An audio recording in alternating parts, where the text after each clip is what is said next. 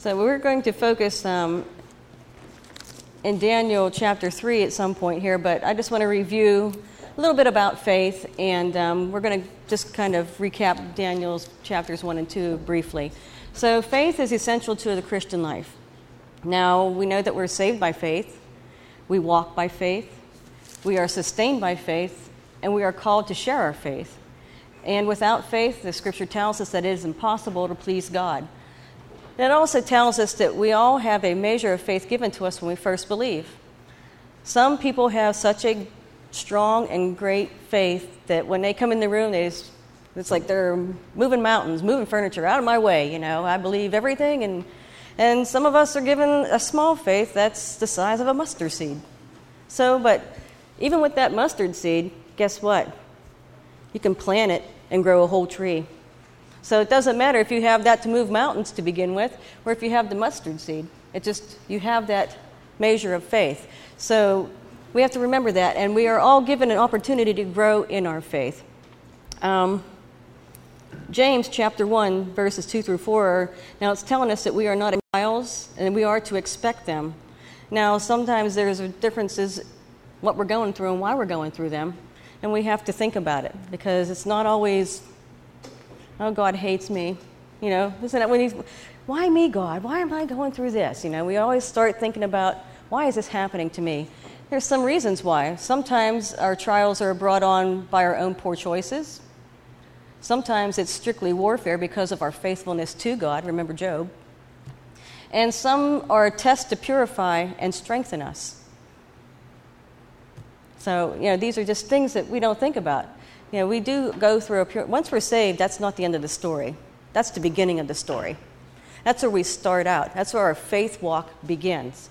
So, the more we walk in faith, the more we follow God and trust Him, our faith grows. And the purifying and testing, you know, He doesn't come and wipe your every bad habit or whatever away instantly. Sometimes it just takes gradual little steps to get out from where you're at.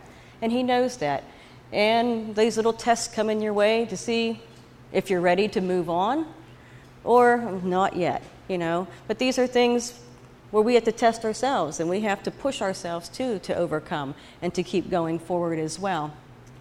So, I had a question. It's like I want us to look in, inside ourselves today and ask Do I remain faithful in affliction?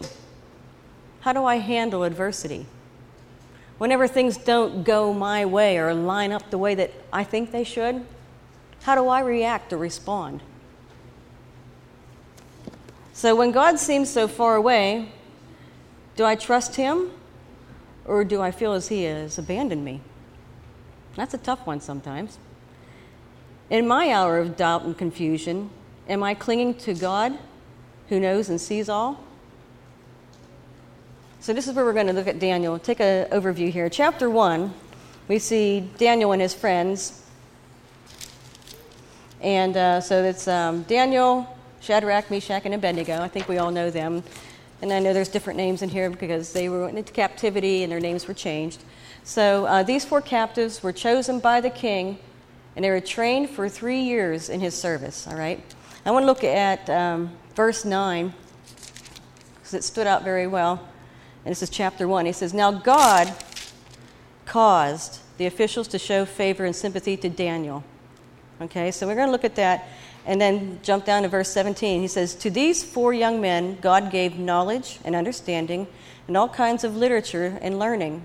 And Daniel could understand visions and dreams of all kinds. So here we are looking at these four. And you notice in verse 9 it says, Who caused it? God caused, okay? God gave them their gift. God enhanced their gift, okay? That's like each and every one of us have a gift, and we're called to a life of service. But we, you know, the thing is finding out that gift and letting God grow that inside of us. And that's the important thing. We have to, in some ways, submit to God so that we can grow in the gifts and the callings that He has for us. Because if we don't do those things, there's no direction. So we need that direction in our life to serve God adequately. And then we see in 17, as I said, that God gave them knowledge of all kinds. So, to Daniel, the interpretation of dreams and visions, and to the others, wisdom of all kinds of literature and learning. Okay, so there's a little bit difference in what they were given, and nobody's the same. You can't look at somebody else and say, well, they can do this. Why can't I? You know, why didn't God call me to that? Or I can't do the same things that they do, or they don't do. We can't compare to each other because God has made us all unique and individual. He doesn't want us to all be puppets he doesn't want us to all think the same way or dress the same way or do the same things. We're individual. We are all part of a body. We are all the face of God. You ever stop and think about that? The many faces of God. So, as we're going to go into here, I want to read, um, we're going to go into chapter 2 now. Now, King Nebuchadnezzar, he has a dream and his mind is very troubled. So, He summons, later in there, he summons for all the magicians, sorcerers, astrologers, and the enchanters and everyone, and he threatens their lives if they cannot interpret his dreams. And I want to go to verse 18 in chapter 2. Now, this is Daniel, and he was explaining to his friends, hey, look, the king has just put a price on our heads. So he said, he urged them to plead for mercy from the God of heaven concerning this mystery, because he knew that if he didn't come up with the answer to this dream, he was going to die. So he enlisted the help from his friends to pray for him. And uh, I think it's actually in verse 13 where he gives the, the decree. The king does. He says, So the decree was issued to put the wise men to death, and the men were sent to look for Daniel and his friends to put them to death. So we're seeing all this come together here. And I don't know about you, but it'd be a tough place to be in. You really have to have a strong faith to know that God, hey, God gave me this gift and He's going to give me the answer. You know, because they're faced with death. How would we be in the face of death, you know, if our faith was called into question? That's something that I think about every once in a while. So let's, I'm going to go to verses 27 through 30 in chapter 2. Daniel replied, no wise man, enchanter, magician, or even diviner can explain to the king the mystery he has asked about. But there is a God in heaven who reveals mysteries. He has shown King Nebuchadnezzar what will happen in days to come. Your dream and the visions that pass through your mind as you lay on your bed are these. And then he explains what was going on. he says, As you were lying there, O king, your mind turned to things to come and the revealer of the mysteries showed you what is going to happen. As for me, the mystery has been revealed to me, not because I have greater wisdom than other living men, but so that you, O king, may know the interpretation, that you may understand what went through your mind. So he's telling him, you know, what goes through his mind and puts it at ease. Okay? And then we're going to move into chapter 3, and let's see where things go back downhill again. King Nebuchadnezzar made an image of gold, 90 feet high and 9 feet wide, and set it up on the plain of Dura in the province of Babylon. And he summoned all the satraps, prefects, governors, advisors, treasurers, judges, magistrates, and all other provincial officials to come to the dedication of the image he had set up. So the satraps, prefects, governors, advisors, treasurers, judges, magistrates, and all the other provincial officials assembled for the dedication of the image that King Nebuchadnezzar has set up, and they stood before it. Then the herald loudly proclaimed, This is what you are commanded to do, O peoples, nations, and men of every language. As soon as you hear the sound of the horn, the flute, zither, lyre, harp, pipes, and all kinds of music, you must fall down and worship the image of gold that the king has set up. Whoever does not fall down when worship will immediately be thrown into the blazing furnace and I'm going to skip down to um, verse 8, because at this time, some astrologers came forward and denounced the Jews. And they said to the king, O king, live forever. You have issued a decree, O king, that everyone who hears sound, the sound of the music, we're going to skip all of them, must fall down and worship the image of gold. And that whoever does not fall down and worship will be thrown into the blazing furnace. But there are some Jews whom have set over the affairs of the province, whom you have set over the affairs of the province of Babylon, Shadrach, Meshach, and Abednego, who pay no attention to you. O king. They neither serve your gods nor worship the image of gold that you have set up. So, furious with rage, Nebuchadnezzar summoned Shadrach, Meshach, and Abednego. So these men were brought before the king, and Nebuchadnezzar said to them, Is it true, Shadrach, Meshach, and Abednego, that you do not serve my gods or worship the image of gold that I have set up? Now, when you hear the sound of the horn, flute, zither, lyre, harp, pipes, and all kinds of music, if you are ready to fall down and worship the image I made, very good. But if you do not worship it, you'll be thrown immediately into the blazing furnace. Then what God will be able to rescue you from my hand?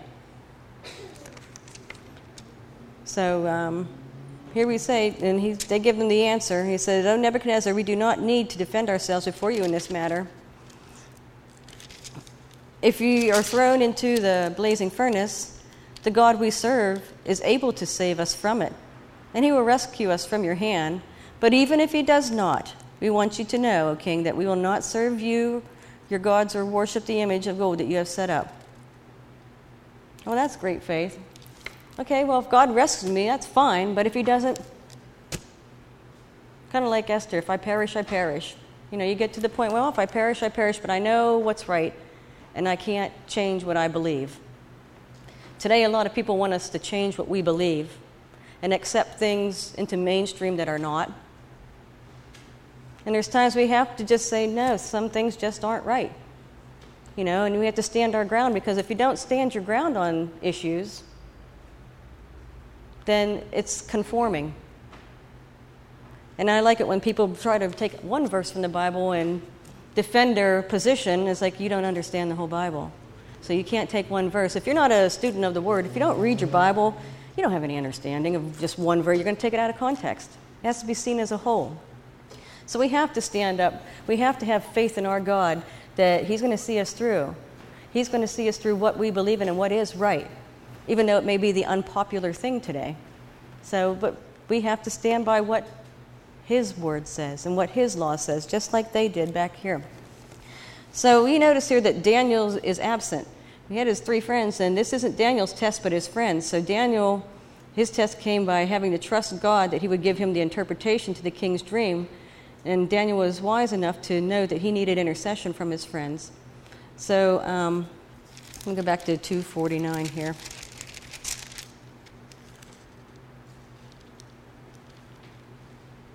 Moreover, at Daniel's request, the king appointed Shadrach, Meshach, and Abednego administrators over the province of Babylon, while Daniel himself remained at the royal court. So he didn't forget his friends when they prayed for him. He made sure they were set up, but now they're being tested. So um, they were placed in a position of authority by man to show the su- supreme authority of God. And we have to realize that too. Sometimes we may be put in a position to show the power of God or even to show the hand of God, the kindness, the grace, the compassion, whatever it is. We may not be real pleased with the situation we're in, but it's to the glory of God, then so be it. There's such times in our lives we just say, you know, let your will be done. So be it, Lord. So the fiery furnace, it was their test of faith, and the flames were made seven times hotter. And it made me stop and think, when the heat of life gets turned up, do you believe God will turn on the air conditioner? God controls the temperature, right? Sometimes the heat is turned up to melt away our doubt or things that God wants to change in us. It's the refiner's fire. Sometimes we have to be melted down to remove that dross or the impurities in our lives, the things that God wants to change in us. So sometimes we have to have a meltdown so God can build us back up. faith is believing the impossible. And the faith of these three even brought them to the point that they were willing to give their lives to serve God. We have brothers and sisters in other countries that give their lives every day. It hasn't come to that here yet.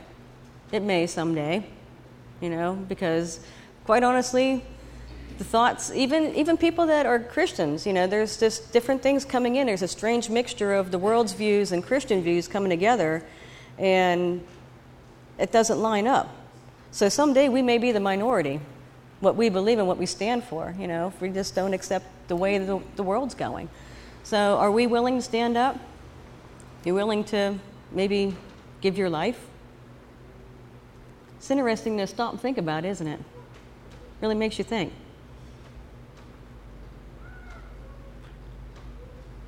So they didn't even question God's sovereignty. Now we have to ask ourselves questions too, like, do we believe what we profess? And is it backed up by our faith? What do we do when our faith falters? Hmm. I want to go to Matthew 14, verses 22 through 31.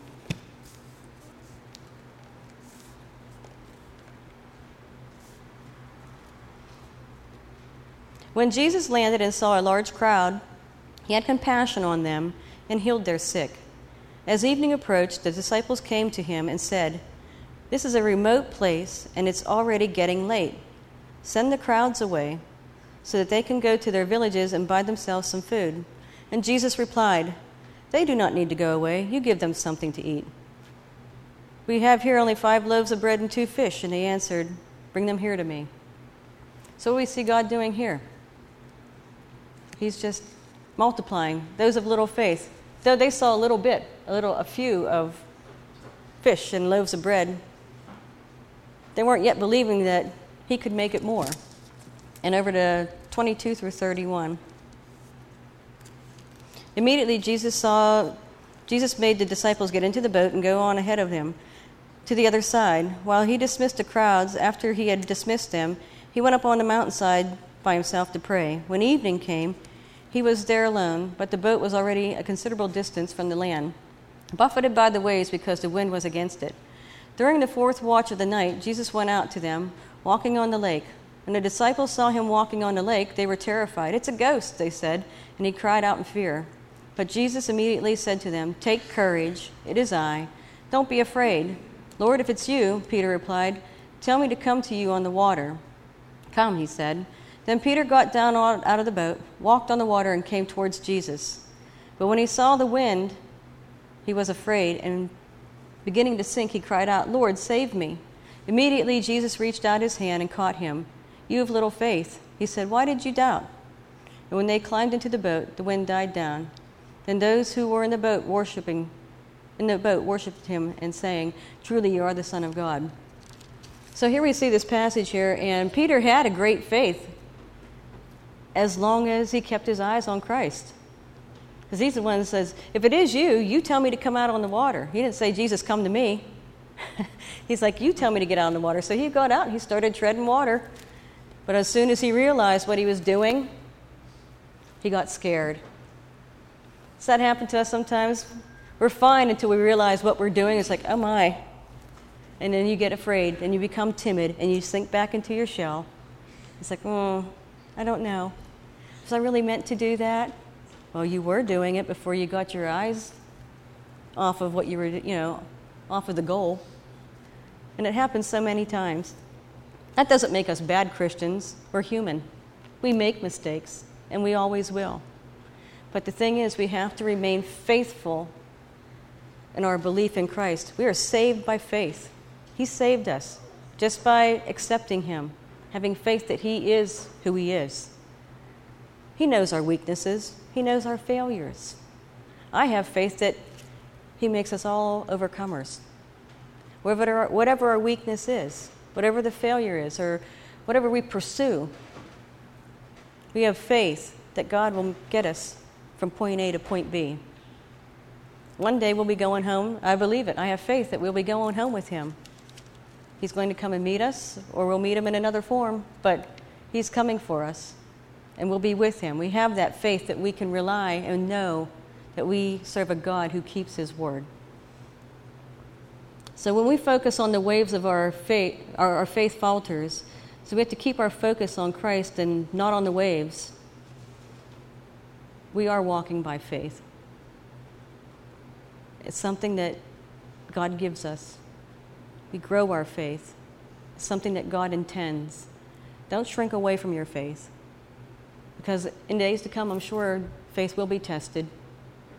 May not be tomorrow or five years from now. It might be 10, 15, 20, 100 years from now, which we may not be here, but still, we have to live like this may be our last day. We have to live by faith that God is going to see us through every day, through our mistakes, through our victories, through the hard times, through everything that we go through.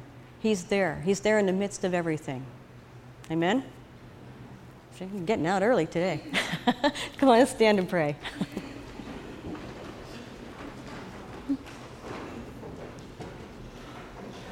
Heavenly Father, I thank you that you save us by your faith, by your grace and your mercy.